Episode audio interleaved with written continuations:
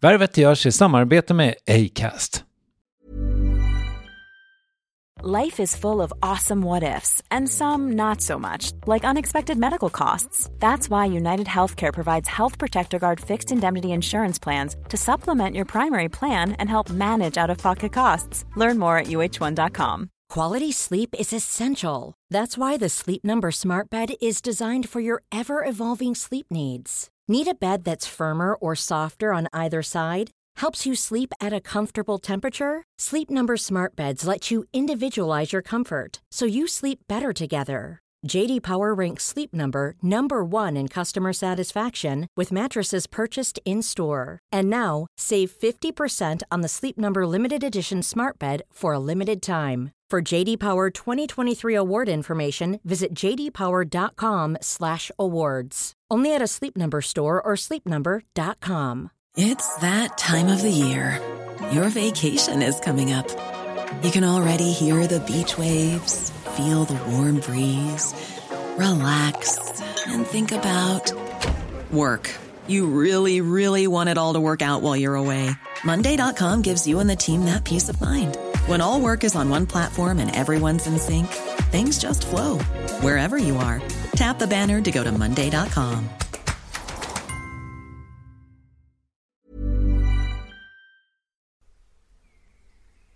Värvet presenteras i samarbete med Nasonex, utomhusmöjliggöraren, som de inte kallar sig av någon märklig anledning. Men det är i alla fall Sveriges mest köpta antiinflammatoriska nässpray mot allergisk snuva.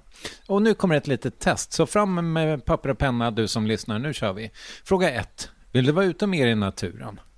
Fråga 2. Sitter du framför en skärm lite för mycket? Fråga 3. Är du allergisk? Om du har svarat ja på någon av frågorna så tycker jag att du ska bege dig till beanoutsider.se. Jag vill för övrigt poängtera att Nasonex nässpray är ett receptfritt läkemedel från 18 år för behandling av symptom vid säsongsbunden och perenn allergisk snuva. Rådfråga läkare om du är eller tror dig vara gravid eller ammar eller om du planerar att skaffa barn, har en obehandlad infektion i näsan, nyligen har genomgått en näsoperation eller har en skada i näsan. Får ingen effekt inom 14 dagar eller om du redan använder läkemedel med kortison ska du kontakta läkare. Använd ej mer än tre månader utan läkarkontakt. Stort tack Nasonex och beanoutsider.se. Det här är Kristoffer. Du står i begrepp att lyssna på den korta versionen av intervjun. Vill du ha den långa? Återvänd till poddappen. Oh, jag blir så irriterad när jag tänker på det. Så många gånger har jag ringt, gråtit och var så här. Min mamma är en fara för sitt eget liv, hon är en fara för oss. Så många gånger polis har kommit hem till oss, ambulanspersonal. När någon har fått en överdos. Det var en gång en kille fick en överdos hemma hos oss. Fråga oss hur gamla är ni? Jag bara 16, ni är 16 år. Och de bara, bor ni här? Jag bara, jag bor med mamma vi är 16. Och de bara shit, de bara antecknar, hör av sig. Ingen hör av Alltså det händer ingenting.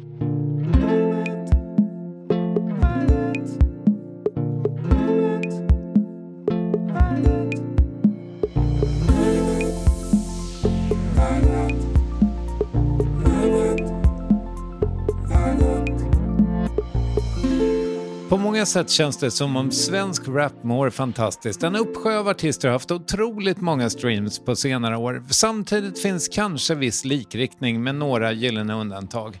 Och visst, Jelassi och hennes producent Nish har hittat ett eget musikaliskt uttryck men framförallt är hennes texter något helt annat. Det finns ett djup som om eh, sångbåset är hennes terapimottagning, mikrofonen själva terapeuten och vi lyssnare får följa med. Hur hon har hittat moden att dela det där svåra, förlåtelse, PTSD och varför sommaren är lika med ångest. Det är några av ämnena som Fatima, Linnea, Jelassi Meyer avhandlar i Värvet 581. När jag lyssnar på dina texter så tänker jag, och det kanske är för att jag är nyfiken på det själv, men jag tänker att på din gudstro, att den liksom poppar upp. Och det går inte att ta miste på att den känns real. Liksom. Går det att sätta ord på för dig hur den ser ut? Ja, alltså för mig, jag känner att jag är jättenära Gud. Än, alltså jag känner att jag är det närmaste, jag är Gud och sen allt annat runt omkring känner jag i alla fall. Och det har bara varit, för mig har det bara varit som en pelare som jag lutar mig mot. När jag, inte, när jag känt att jag inte haft någon där. Och nej, alltså jag kan inte beskriva det. Det är verkligen så här för mig så här. jag gör det jag gör, sen litar jag på Gud. Sen är det så här, Gud har mig. Mm. Det som händer, händer typ. Och jag har varit så sen jag var liten. Eller sen, ja, sen jag var liten och sen jag började få en uppfattning om vad så här, okej, gud och såna grejer. Så sen, ja, sen dess har jag verkligen känt att så här, okej, jag är aldrig ensam oavsett hur ensam det känns. Men eh, dina, f- eh, fanns Gud där liksom redan innan dina fem år i Tunisien? Alltså, ja, alltså jag har minne av att typ, min pappa kan berätta till mig än idag ibland. Och jag har minne själv så här, jag har minne av att jag kunde drömma om Gud. Och kunde jag komma till pappa och bara Hej jag drömde om Gud och Gud sa så här till mig. Och han sa att jag skulle göra så här. Och det var så här och det var verkligen så här, jag kunde verkligen, han, när han berättade om ibland jag blir så här shit. För det var verkligen så raka och bara så här, Gud sa att jag skulle göra så här och det här och det här. Och han sa att jag skulle förlåta och typ såna här grejer. Så typ sen, sen jag var liten har det alltid varit någonting som jag har känt att det finns någon något större och något som är så här, som har mig typ. Ha- Har Gud en gestalt i drömmen? Alltså jag har drömt flera gånger om att så här, ibland har han kommit upp med så här, som i moln typ och ibland alltså, jag vet inte men det har varit, alltså det har inte varit läskiga drömmar. Så jag vet inte, alltså det har väl varit, det har känts som att det har varit någonting som är så här, ja, jag finns här. Vet du, jag, har, jag har tänkt flera gånger och det är inte så här, eh, nu när jag liksom verkligen har vältrat mig i din musik. Och nu måste du, och jag vill också säga en sak till dig som inte känner mig. Jag är skitdålig på att lyssna på texter, men i ditt fall så har det liksom inte riktigt gått att inte lyssna på texter. Vilket är härligt, tack så mycket för det. Men jag har också tänkt på så här, eh, jag, jag hör dig i vissa intervjuer så här, prata om andra, andra artister och vilka som har betytt mycket för dig och sådär. Men, men jag kan inte, inte tänka att du på sätt och vis skulle, och det här, jag har aldrig hört dig prata om honom, men jag tycker du har ganska mycket gemensamt med Stormzy. Stormzy? Ja. Oj. Den var ny, det har jag inte hört innan. Nej men det är för att han känns också så himla... och ja, alltså Stormzy, ja. man väl lyssnar på honom, man lyssnar ju bara på texten. Det är det man fokuserar på, man lyssnar ju på, man vill höra vad han säger. Ja, men sen, och sen också tänker jag att han, nu är väl han kanske då kristen? Kan Ja. det vara så? Ja. Men han är ju också jättegudfruktande. Ja, Alltså, men, och, eh, på- men på samma sätt som du på något sätt kanske, att det känns som att det är nästan en barnatro som på något sätt har hängt med. Och det där kan jag vara lite avundsjuk på, människor som faktiskt har liksom, ja men vadå, haft, haft en relation till Gud sen de var barn då, som du liksom. Mm, alltså jag bara känt, det har bara blivit så. Det var inte som att min, alltså det var inte att någon intalade mig eller var så här gud, gud, gud, gud. Utan det var så här, min mamma, hon, när vi var små, det var så här, alltså, hon tror på någonting men vad hon vet inte. Och min farsa, det var så här, vi bodde med morsan så min farsa kunde ju bara komma ibland och typ sticka in och typ säga ja men gud wow, och sånt. Okej. Typ ibland bara. Ja. För att ja, han hade inte så mycket han hade inte så mycket talan för vi bodde ju med morsan och de hade skilt sig och allting så det var så. Men ja, sen var det bara mer att det bara dök upp drömmar och jag, och jag var intresserad. Jag ville veta mer och jag ville veta vad, alltså vad som var vad, som, vad man ska göra och vad man inte ska göra och sånt. Jag var jätteintresserad av det. Så. Men sen också när jag flyttade till Tunisien, de där fem åren, gjorde ju jättemycket. Alltså när jag, jag fick ju lära mig allt. Alltså från läsa Koran till alltså, ja, allt möjligt. Man lärde ju sig, som de där fem åren, de formade ju en fett mycket. Men det var också att, för att jag vet så här, man kan bli antingen eller. Typ, jag har träffat på mycket folk som deras föräldrar har lämnat dem i hemlandet. Antingen så blir du så här äh, helt emot det och är så här, jag kommer aldrig för att det, typ, de känner att deras föräldrar har förstört någonting och deras föräldrar har målat upp en helt fucked up bild av den religionen som de tror på. Så det blir antingen eller har jag tänkt- känt att man antingen blir man helt emot det eller så blir man så här, äh, ja, typ. Mm. Jo, men för det låter ju, alltså, nu, nu, det låter inte som att det var 100% en lätt tid för dig de där fem åren. Absolut inte, nej. Men att du då ändå liksom på något sätt går starkt i din tro, det måste ju säga någonting om någonting. Ja, alltså typ under de där fem åren, det var ganska mycket så här. Jag typ, vad heter det, dissocierade alltså mig jättemycket. Jag hittade jättemycket eh, olika sätt att göra det. Jag brukade så här, typ var albumtiteln kommer ifrån. När jag, när jag var, vad var jag, 11 kanske, jag brukade gå in i badrummet så brukade jag stå och stirra mig själv i spegeln tills jag hamnade på en jätte, alltså euforisk plats. Den var skitkonstig. Alltså det var som att jag och det som var min själ existerade bara, inget annat. Allting runt om bara försvann. Det fanns inget, du tänkte inte på något runt omkring utan jag kunde bara kolla mig själv i ögonen och det var som att så här, mitt skal pratade med det som var in, i mig. Så jag var så här, kunde kolla på mig själv och okay, bara, okej, okej dina ögon är så här, din näsa är så här. Du heter Fatima, men vem är Fatima? De har bara, när jag föddes, de döpte mig bara till Fatima, men vem är egentligen Fatima? Det Mm. finns så många som heter Fatima, och det är så här, men jag är jag, och den andra Fatima, den är också Fatima, men den är he- någon helt annan Fatima. Och det var typ som så här, okej, men vem är jag? Okej, vad gör jag här? Vad är mitt syfte? Ehm, jag kunde ibland stirra mig själv i ögonen och känna typ en avundsjuka, för jag var fett avundsjuk på mina kusiner. För jag ville, jag ville bo som dem, jag ville vara som dem. För när min farsa lämnade oss i Tunisien, det var bara så här, det var bara jag och min farmor och farfar och min tvillingsyster. Och mina kusiner, de bodde i värsta villan, de kunde komma hem till oss på typ så här, lov och sånt. Så jag var så här, ibland kunde jag vara avundsjuk, så kunde jag stirra mig själv i spegeln och bara så här, shit jag önskar att jag var min kusin. Men hon kanske går runt och känner exakt samma som jag, och hon är människa också, hon känner exakt så här också. Så det var som att jag kunde gå in där och så bara stirra i mig själv och fråga mig fett mycket olika frågor. Och det var som att någonstans där var det som att jag typ hittade mig Alltså det kändes som att jag existerade på riktigt. Och det var som att så här, Det var som att jag klappade mig själv på axeln och bara Fatima, det här skalet har dig. Fattar du? Kolla mig i ögonen och se mig själv Allting som händer det är bara på mig Fastnar djupt men vet att det ordnar sig De har bara gett mig ett namn, ett namn, ett namn, ett namn Så ja, sen dess har jag bara känt att Ja men jag typ känns som att jag känner mig själv, inte till 100% Man lär ju känna sig själv hela tiden. Men det var verkligen som att jag kände så här. Ja men jag kan, jag står på den här, alltså jag står i världen med alltså 10 tår och rak rygg typ. Kändes som. Och jag var ganska liten men jag kommer ihåg än idag hur det kändes. För jag kunde gå ut, alltså efter jag hade gjort det, jag kunde gå ut och vara så här. Jag kände mig levande, alltså verkligen.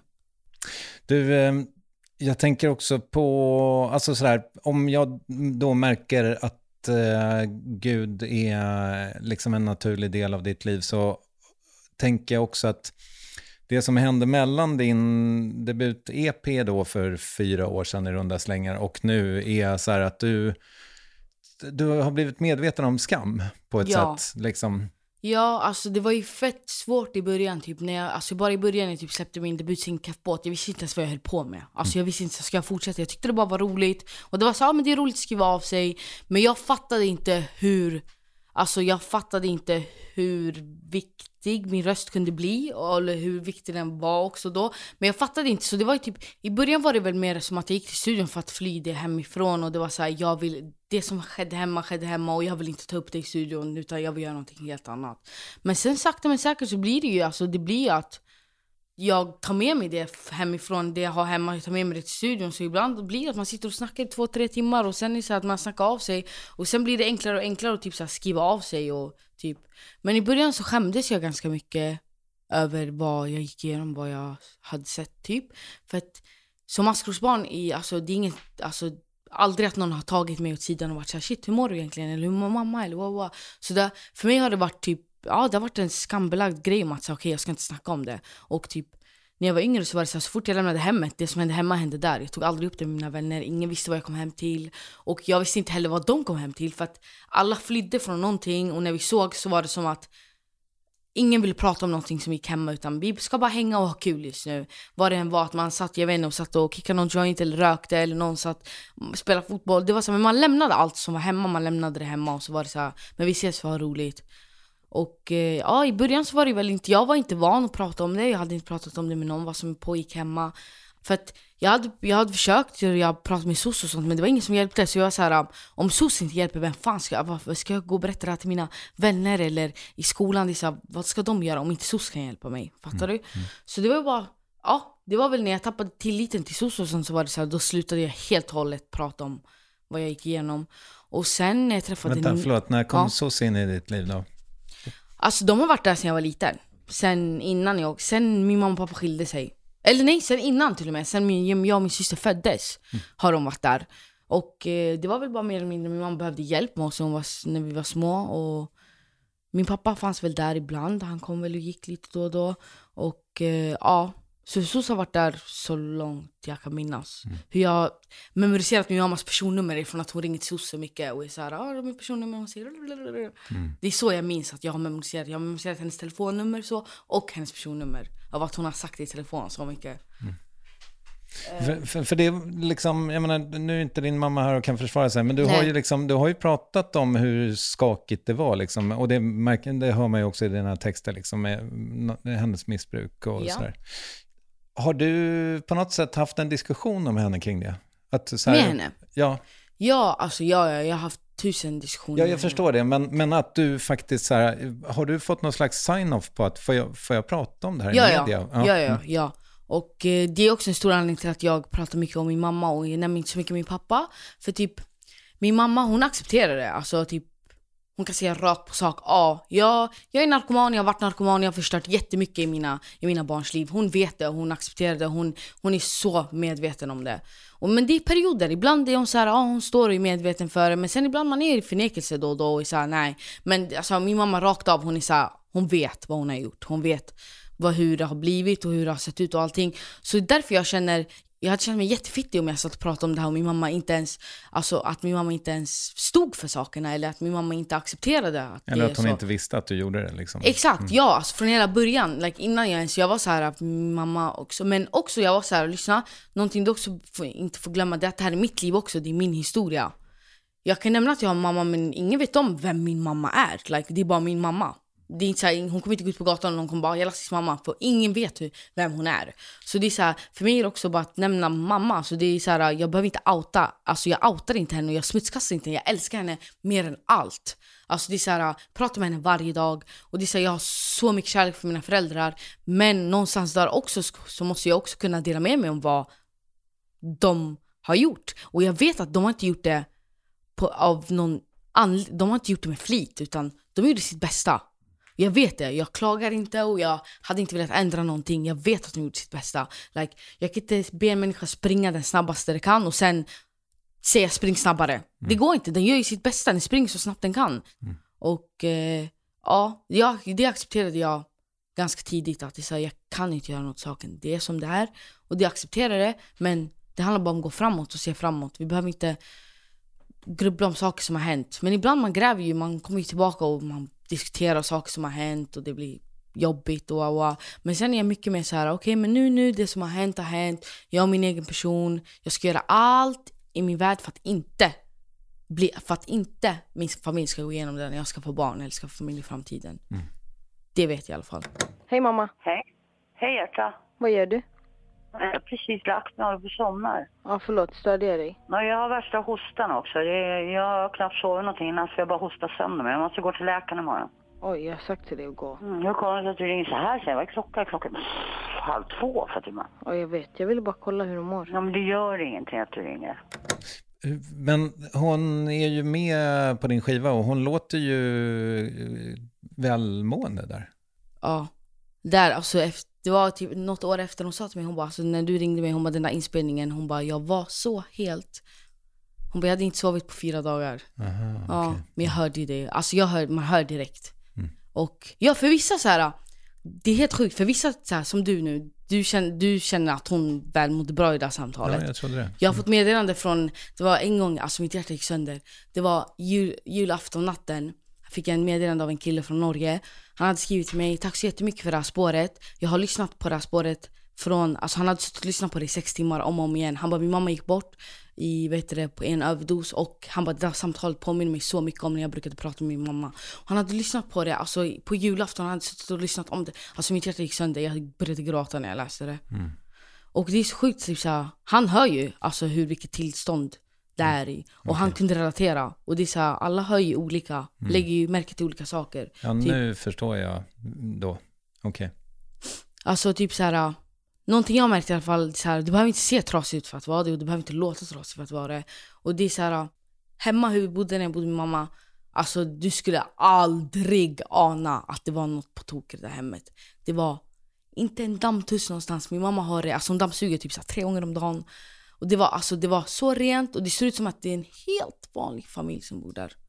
Det var så också när jag kunde ta hem vänner efter skolan. Alla älskade att vara hemma hos mig. Åh, din mamma är så rolig. Åh, nej, nej, nej. Vi kunde röka cigg på balkongen för de andra inte fick röka cigg. Och, åh, nej, nej. och jag önskar att jag hade mamma som dig. Och jag bara så åh, det var visst det. Typ. Så det var så här, ja, utåt typ. Ut, ingen märkte någonting utåt. Ingen. Min mamma kunde komma på så här utvecklingssamtal i skolan. Ingen märkte någonting. Ingen har sagt till mig vad jag ska göra och inte göra eller typ det är så här det ska vara, nej, nej, det är så här det ska vara. Typ, ja, jag fick lära mig själv hur man betalar en räkning. Ingen har sagt till mig hur man betalar en räkning. Jag fick veta det själv så fort jag fyllde 18. Det var sånt här hö- en hög med massa brev och det var så ja, det är dags att betala din skit nu och det är så här, ingen berättade för mig vad jag skulle göra. När jag var 17, mamma blev vräkt så jag var tvungen att flytta hemifrån. Ingen sa till mig hur jag ska hitta lägenhet. Ingen sa till mig hur man betalar en hyra. Det var så här, jag ringde till soc och var så här, lyssna min mamma har blivit vräkt, jag har ingenstans att ta vägen.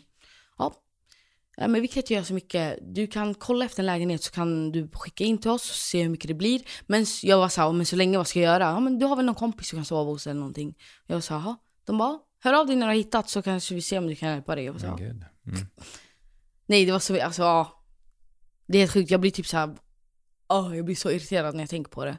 Bara hur de kunde bara, så många gånger jag har ringt, gråtit och var såhär, min mamma är en fara för sitt eget liv, hon är en fara för oss. Hon kommer dö snart om hon på fortsätter. Ja men vi antecknar, vi hör av oss, ingen hör av sig. Så många gånger polis har kommit hem till oss, ambulanspersonal, när någon har fått en överdos. Alltså, det var en gång en kille fick en överdos hemma hos oss. Fick en överdos tre gånger och ambulansen kommer fram och tillbaka och så här, frågar oss hur gamla är ni? Jag bara 16, jag är 16 år. Och de bara, bor ni här? Jag bara, jag bor med mamma vi är 16. Och, och de var så här, shit, de bara antecknar, hör av sig. Ingen hör av sig. Alltså det händer ingenting. Fan vad sorgligt att höra.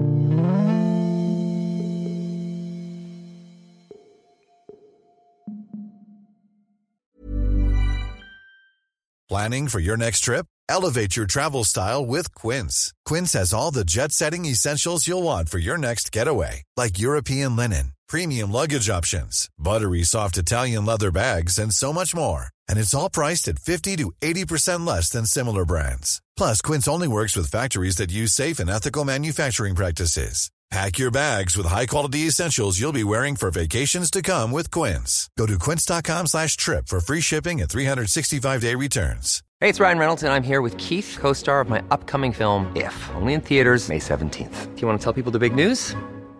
All right, I'll do it. Sign up now and you'll get unlimited for $15 a month in six months of Paramount Plus Essential Plan on us. Mintmobile.com slash switch. Upfront payment of $45 equivalent to $15 per month. Unlimited over 40 gigabytes per month. Face lower speeds. Videos at 480p. Active Mint customers by 531.24 get six months of Paramount Plus Essential Plan. Auto renews after six months. Offer ends May 31st, 2024. Separate Paramount Plus registration required. Terms and conditions apply if rated PG. Hiring for your small business? If you're not looking for professionals on LinkedIn, you're looking in the wrong place. That's like looking for your car keys in a fish tank. LinkedIn helps you hire professionals you can't find anywhere else, even those who aren't actively searching for a new job but might be open to the perfect role. In a given month, over 70% of LinkedIn users don't even visit other leading job sites. So start looking in the right place. With LinkedIn, you can hire professionals like a professional. Post your free job on linkedin.com slash people today. Yes, ny sponsor. Värvet presenteras i samarbete med Svea Bank. Och jag menar inte att ta ner stämningen, men dessvärre är ju lågkonjunkturen här, vilket innebär att de flesta branscher har det tufft och också väldigt många privatpersoner. Jag vet själv vad det är att ha en trasslig privatekonomi. Det var struligt i många år för mig och låg ofta post i hallen med trista logotyper i ena hörnet och jag hade också i flera års tid ett helt gäng betalningsanmärkningar.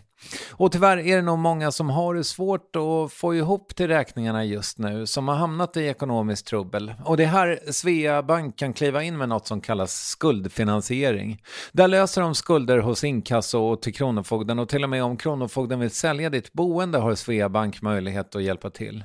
I den här tjänsten får du en personlig handläggare som gör en grundlig genomgång av din ekonomiska situation. De tar kontakt med dina kreditgivare och när ett lån beviljats löser de dina skulder åt dig och samlar dem i ett enda lån med en avbetalningsplan som din ekonomi klarar av. För om du har hamnat i klister, du är inte ensam och kanske kan det här hjälpa dig. På svea.com skuldfinans kan du läsa mer. Tack Sveabank. Men liksom, hur funkar skrivande för dig? Är det... Har du liksom, din telefon ligger på bordet här, finns det massa anteckningar till nya grejer? Ja, alltså det finns, jag vet inte, jag kan kolla hur många anteckningar jag har. Alltså det är hela tiden, jag kan åka taxi och så ser jag någonting och så kommer jag på någon bar så skriver jag ner det. Det är, alltså jag vet inte hur många anteckningar jag har. 1077. Nu blev det tävling, jag måste kolla Men sen är det ju, det är massa olika skit, det finns massa olika Ibland när jag skriver sms, när jag behöver, när jag är arg på någon, då brukar jag gå in på anteckningar och skriva av mig Och så sitter jag med sms, det smset i typ en kvart och så läser jag det och här, är det värt att skicka det nu? Eller nej, skitsamma, jag har skrivit av mig ändå Det var roligt att jag gick till min telefon när jag sitter med anteckningar framför mig och Oj. kunde bara ha tittat på det. 3548 Oj. har jag. Är det massa frågor och sånt? Ja, det är ju det. Ja. Ja, jag har hela mitt liv här. Ehm, och det är eh, saker som ska fixas på båten och det är spottar eh, Ja, och det jag är också texter. köpa hem grejer och Mm. jag måste och så skriver jag saker jag måste göra. Men nu ska vi se, vad fan var vi någonstans? Skrivandet. Jo, Ja, men precis. Och liksom en sån sak som du har släppt in oss lyssnare i är ju liksom dina diagnoser. Du droppar eh, PTSD, ADHD och Mhm. Asperger på skivan och sådär. Ehm, och jag tänker att eh, de här, eh, kanske tre, två eller tre av dem överlappar ganska mycket. Liksom. Som jag har förstått det så är det ganska många barn i alla fall som egentligen har PTSD, men eftersom symptomen är så himla lika så får de ADHD-diagnos kanske då felaktigt. Men skulle du kunna berätta för mig liksom hur de här diagnoserna är för dig och, och vad som är vad då? Mm. Alltså saken är, jag fattade inte att det var någonting med mig. Eller alltså, det låter fel när man säger att det var något fel med mig, för det är inget fel. Det är så här, men ja, men jag fattade inte att det var någonting förrän inte så länge sedan. För att jag har alltid varit, den i hemmet har jag alltid blivit klassad som den lugna. För att jag var mycket så här inåt för mig själv och typ när jag bodde med min mamma innan jag flyttade till det var jag, min mamma, min tvillingsyster och min storebror. Och de var mycket så här utåt. Så det var så här, min mamma var alltid så här, men de är ADHD-barn, de na, na, na. Nej men Fatima du är lugn, jag har varit den normala. Så det var så här, nej men du är lugn, så det är ingenting. Så för mig har jag bara intalat mig och varit så här, "Ah, nej det är ingenting typ. Men sen när jag blev äldre så märkte jag bara att det blev värre och värre med saker och ting. Typ, alltså när det kom till hålla tider, städa, hur jag uppfattade saker. Typ i någonting jag har fått lära mig nu är att så här, när man, när jag, jag tar saker väldigt ordagrant. Alltså väldigt rakt. Och det har jag ju fattat typ nu med åren. Typ ibland Nils kan, typ när han säger någonting till mig. Och jag, alltså jag uppfattar saker väldigt rakt. Och ibland kan jag inte uppfatta ibland ifall jag behöver ta en sväng i det där raka. Men ja, men jag har fått lära mig med tiden typ. Och eh, ja, men det var väl när jag började typ jag gick i skolan och allting. Skolan märkte ingenting. Utan jag fick gå så här speciallärare. Jag fick gå och plugga efter skolan för att jag inte kunde koncentrera mig. Men det var inget så här att du behöver gå och kolla ifall du har ADHD. Det var ingenting sånt. Så jag tänkte att ja, men jag är säkert bara lite efter typ. Men jag kan ju också tycka att så här, jag som precis har haft ett barn som har gått igenom, eller han är väl, har något år kvar i grundskolan, men där har de i alla fall koller, kollar, kollar, ja, de kollar eh, för dyslexi i alla fall. Och det borde man väl någonstans ha upptäckt med dig. Ja, det fattade jag inte hur man inte upptäckte det. För att typ så här, när vi hade så högläsning, jag kan ju inte läsa högt. Alltså det, jag kan hoppa från rad 1 till rad 6 typ. Och jag vet inte, jag fattar inte hur de inte såg det. Och typ när jag gick i gymnasiet, jag satt på lektionerna men det var ingenting som hände för att jag kunde inte koncentrera mig. Och det var så mycket som pågick runt om. Och det var mycket, så här, det var mycket hemma och allting så jag kunde bara, det gick inte. Och min mentor tog in mig på möten då och då och bara Känns som att det var mycket som hände runt om utanför skolan för jag hade ett klädmärke. Jag hade, Ja, eh, ja, Mm. med några vänner. Vad heter det? Nobody? Exakt. Så det var så här, min lärare kunde ta in mig på ett möte typ en gång per termin och vara så här. Ska du inte bara hoppa av? För att det kän- du har ditt fokus på något helt annat så det är bättre att du fokuserar 100% på det och bara hoppar av. Och jag var bara så här, what the fuck? Ska min mentor be mig hoppa av istället för att så här, pusha mig med att fortsätta skolan? Det är så här, hade hon, jag vet inte om hon hade pushat mig, jag hade kanske fortsatt. Men sen efter det slutade det komma. Och det var så här, om min lärare säger till mig sluta, det var så här, men fuck you då. Varför ska jag komma dit? Så det var som att jag kom till skolan, men jag tuggade bara runt. Jag gick till aulan och hängde och sen gick jag på lektion någon gång ibland typ. För jag var så här, okej men, ja, jag kan ju bara lika gärna sluta. Mm. Och sen efter sista året i gymnasiet, och då var jag så här. Nej det här funkar inte längre, jag måste gå och prata med någon. Så jag gick till kuratorn och så bara droppade jag allting. Och hon bara satt där med öppen mun och bara Hur kan du ha gått här i tre år utan att sagt någonting? Jag var så här, hur kunde ni inte fråga mig? Eller typ så här, för mig är det så här. Jag har gett upp med att be om hjälp. Det är här, redan från SOS när de var så här, fuck it, då var jag så här, fuck it, fuck alla vuxna, ingen kommer hjälpa mig. Men sen när det var så här, jag kände okej jag behöver gå till kuratorn, så jag gick dit och bara droppade allt. För jag kände bara, jag måste få ur mig det här. Och hon var bara så här, hur kunde du inte ha berättat det här innan? Och för mig var det alltså det var bara en, typ en självklarhet om att jag inte skulle berätta någonting. Men blev det någon förändring efter det Nej, mötet? ingenting. Det var väl mer, ja, det var väl en, fan vet jag, en hjälpande hand för stunden typ. Det var väl mer lite så här. jag kände okej men någon ser mig här i skolan i alla fall. Men sen var det inte så mycket mer än det. Alltså, ingen uppföljning, ingenting. Så du var på riktigt bajs i skolan? Ja, alltså matte. Där, det älskar jag. Matte dör jag för. Och det var så här, de lektionerna kunde jag sitta kvar, även fast vi slutade. Jag satt kvar där ändå för att fortsätta. Men sen allt annat så var det mer så här. nej, det här är inte riktigt min grej. Bra på matte. Jag var mattetorsk. Baba stacka. Stacka vår inkomst. Kutta kakan. Alla fläckar bort. Mörk fläck på horisonten hela året om. Sen typ när jag blev lite äldre så var jag så okej okay, men, eh, eller när, det började, när jag började komma in så fett destruktiva vanor. Det var väl, jag började hänga med folk som hade väl missbruk också och det var så att det var mitt sätt att fly.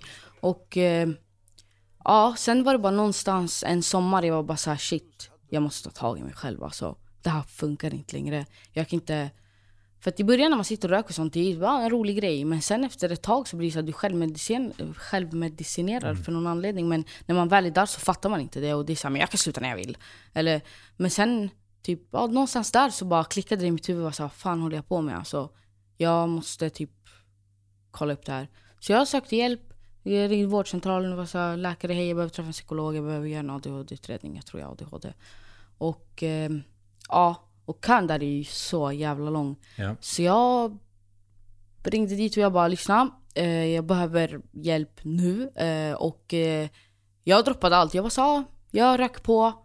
Och eh, ja, det har blivit ett problem för att jag har kommit in i destruktiva vanor. Det var inget annat. Det var allt, allt var snurrade runt det. Och det var så här, jag umgicks med folk som jag egentligen inte skulle, alltså om jag inte hade rökt jag hade inte umgåtts med dem. Och det är så här, alla de människorna söker sig till en och samma sak. Och det är så här, fly från verkligheten och sen Sen är det- så är det typ, jag vet inte, alla vaknar väl någon gång, I guess. Och det var bara någonstans där jag var så här, shit, nej jag måste sluta med det här.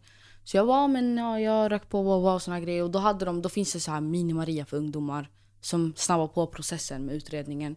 Så jag var tvungen att gå dit, lämna pissprov och sånt för att göra utredningen. Då gjorde jag utredningen och det var så här.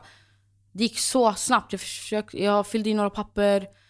Och sen var det så här, så ville de prata med min mamma och pappa om så här, för de ville prata om från åldern, jag tror det är från 7 till 12. Och det funkade inte för jag är inte uppväxt med mina föräldrar. Jag flyttade ju när jag var 9 till 14. Så jag var så här, men jag vet inte. Alltså ni kan prata med min mamma men jag vet inte, det är inte så mycket att hämta från henne. Och plus det är så här, hon kommer inte ihåg så mycket från vår barndom. Men ja, så min mamma fyllde i några papper.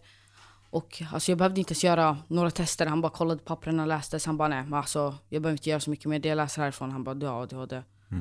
Typ. Men sen innan det så fick jag ju diagnosen PTSD innan ADHD. Okej. Ja. Och det var samma person som ställde? Nej, utan det var en annan. Det, först så fick jag, eh, jag var, jag led av depression. Och så hade jag PTSD. Och sen efter det gjorde jag min ADHD-utredning. Mm. Så sen ja, under ADHD-utredningen så var det så, ja men du har slight touchen av Asperger och eh, dyslexi och ADHD. Mm. Och för grejen är ju den att liksom, som jag har fått det förklarat för mig då, eh, så anledningen till att man ibland blandar ihop ADHD och, och PTSD är ju att en person som eh, lider av PTSD, som jag har förstått det, är ju liksom Ja, men man, alltså ens ångestpåslag eh, är liksom nästan konstant eftersom något piss har hänt Ja. och så låter någonting på fel sätt eller beter sig någon på fel sätt eller rör sig konstigt så är det en fara Ja. för dig. eh, Ja, alltså det kan vara omgivning. så här, jag kan ha, nu vi kan ha fett kul och prata och allting. Jag tar upp min mobil, jag har två missade samtal från min mamma. Mm. Allt går igenom mitt huvud.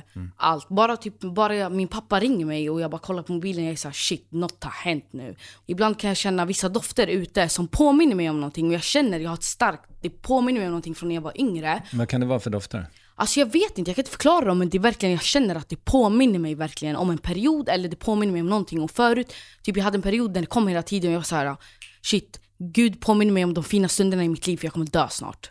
Så jag gick runt hela tiden och var så här: Gud påminner mig om det fina och typ så han vill känna att jag får mig att typ känna de gamla fina grejerna för att jag kommer gå bort snart. Det var alltså, ja. Och typ ibland bara dofter, typ sommaren, jag hatar den. Alltså bara doften av att det börjar bli sommar, den triggar igång så mycket i mig.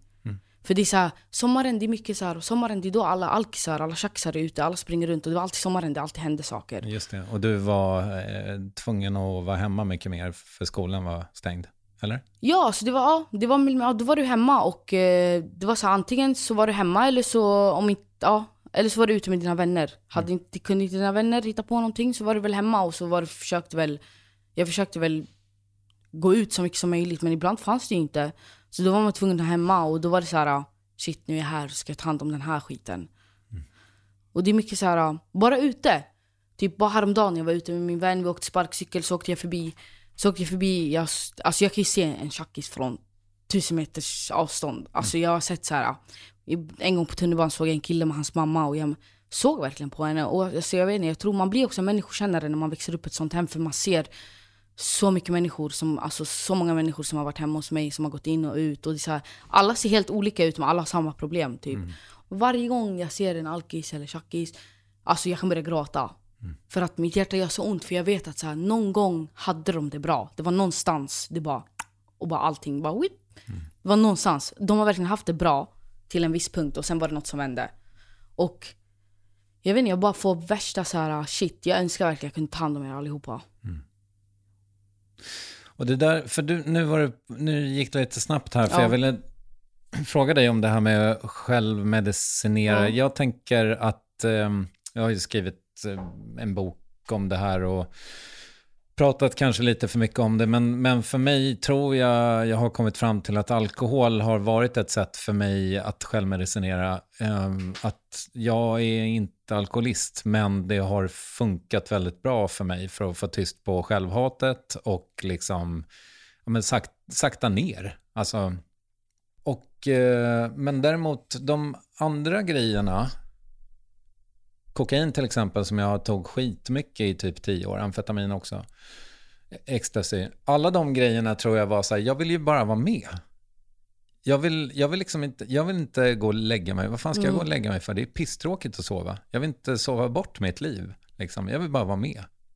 Ja, jag vet inte vad jag vill att du ska säga om det. Men, men Nej men jag, alltså det, jag fattar det här med att typ så här, det du sa när så här, men jag vill inte gå och sova eller där, typ så här, när jag sitter i studion det är så här, men nu är det dags så nu ska vi logga och alla ska hem. Va? Vadå alla ska hem? Mm. Alltså jag får någon, nej jag vill inte hem.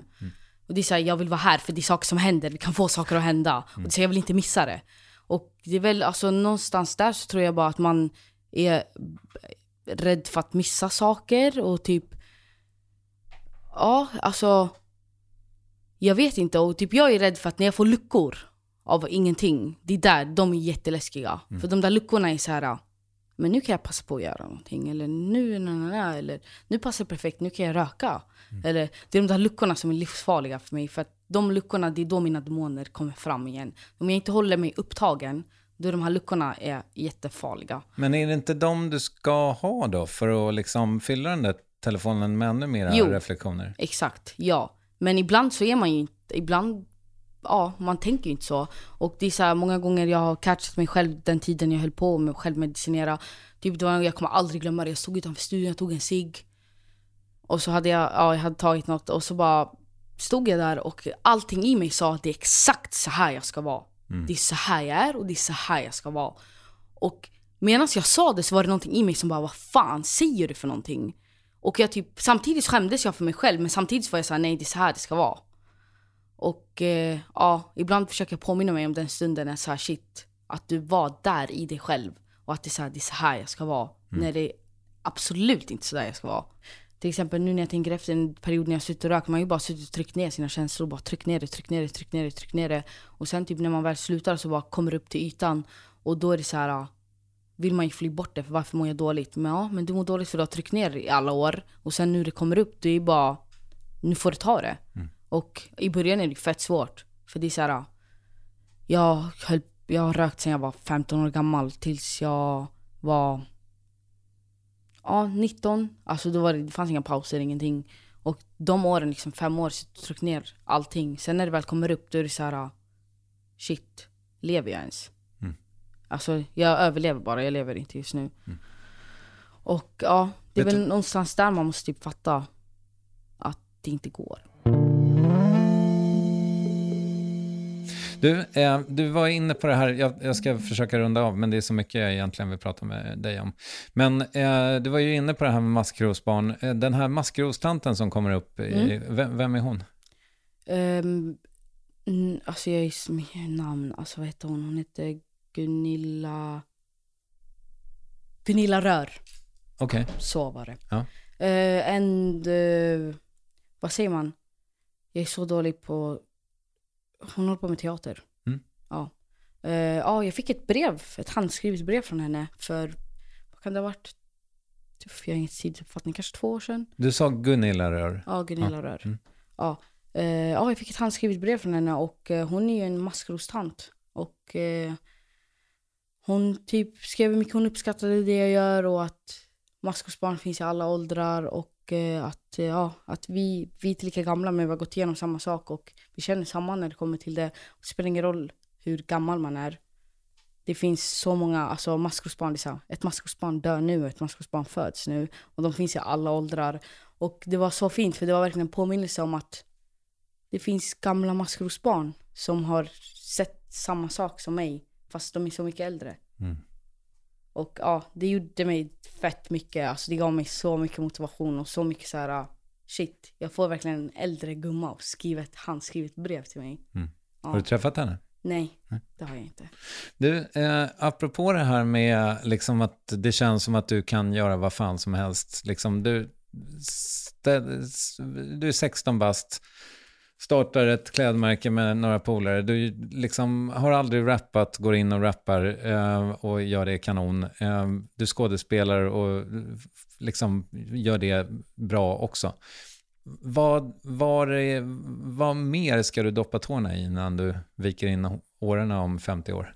Alltså min 50 dröm. År, 75 år, förlåt. Alltså min dröm hade ju varit att öppna en skola eller ett behandlingshem.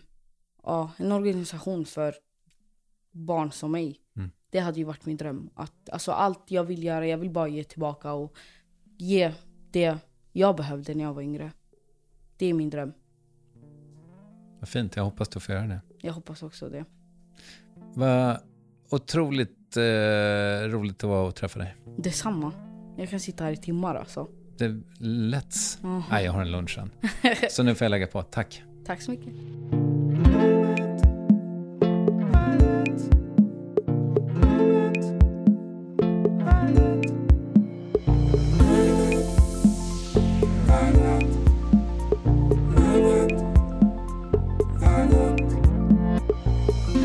Jag kan inte nog understryka hur mycket alla vi på Värvet-redaktionen, det vill säga producenten Ninni Westin, jag, Kristoffer Triumf och Acast tycker att du bör lyssna på Gelastis album. Finns till exempel på olika strömningstjänster och håll koll så kanske de spelar nära dig vad det lider. Och när du ändå kollar upp grejer, missa inte Värvets sommarvikariesatsning. Det ska bli fyra avsnitt och ett kommer nu på fredag. Med det säger jag, här är Gelassi. Har jag blivit knäpp? Har jag blivit sjuk? Tack för idag. Har jag blivit knäpp, har jag blivit sjuk? Sjunkande skepp inombords, jag ser grus. Lätt att bränna läpp när man tänker sig ut Men blåset hjälper bäst när allt känns akut. Känns som jag dog igår, vill aldrig dö igen Men jag är nog tillbaks i tid till gryningen Kan inte ens förneka walla sanningen. Är Jag rökte tjock mycket i 43 Fatima, hämta micken. Nej mannen. Har jag blivit knäpp, har jag blivit dum? Kvällens glädje med Bacardi och flum Skum Jag och på en rush, det blir dummare och dum du sluta tjata om album jalla, jalla, jalla. Hey, folks, I'm Mark Marin from the WTF Podcast, and this episode is brought to you by Kleenex Ultra Soft Tissues, your ally to help tackle your allergy symptoms this season. I love the change of seasons, but nobody loves pollen and all those other things floating in the air that make you sneeze during this nice weather. Kleenex Ultra Soft Tissues are hypoallergenic and allergist approved, so fight back against watery eyes and runny noses without worrying about irritating your skin. For this allergy season, grab Kleenex and face allergies head on.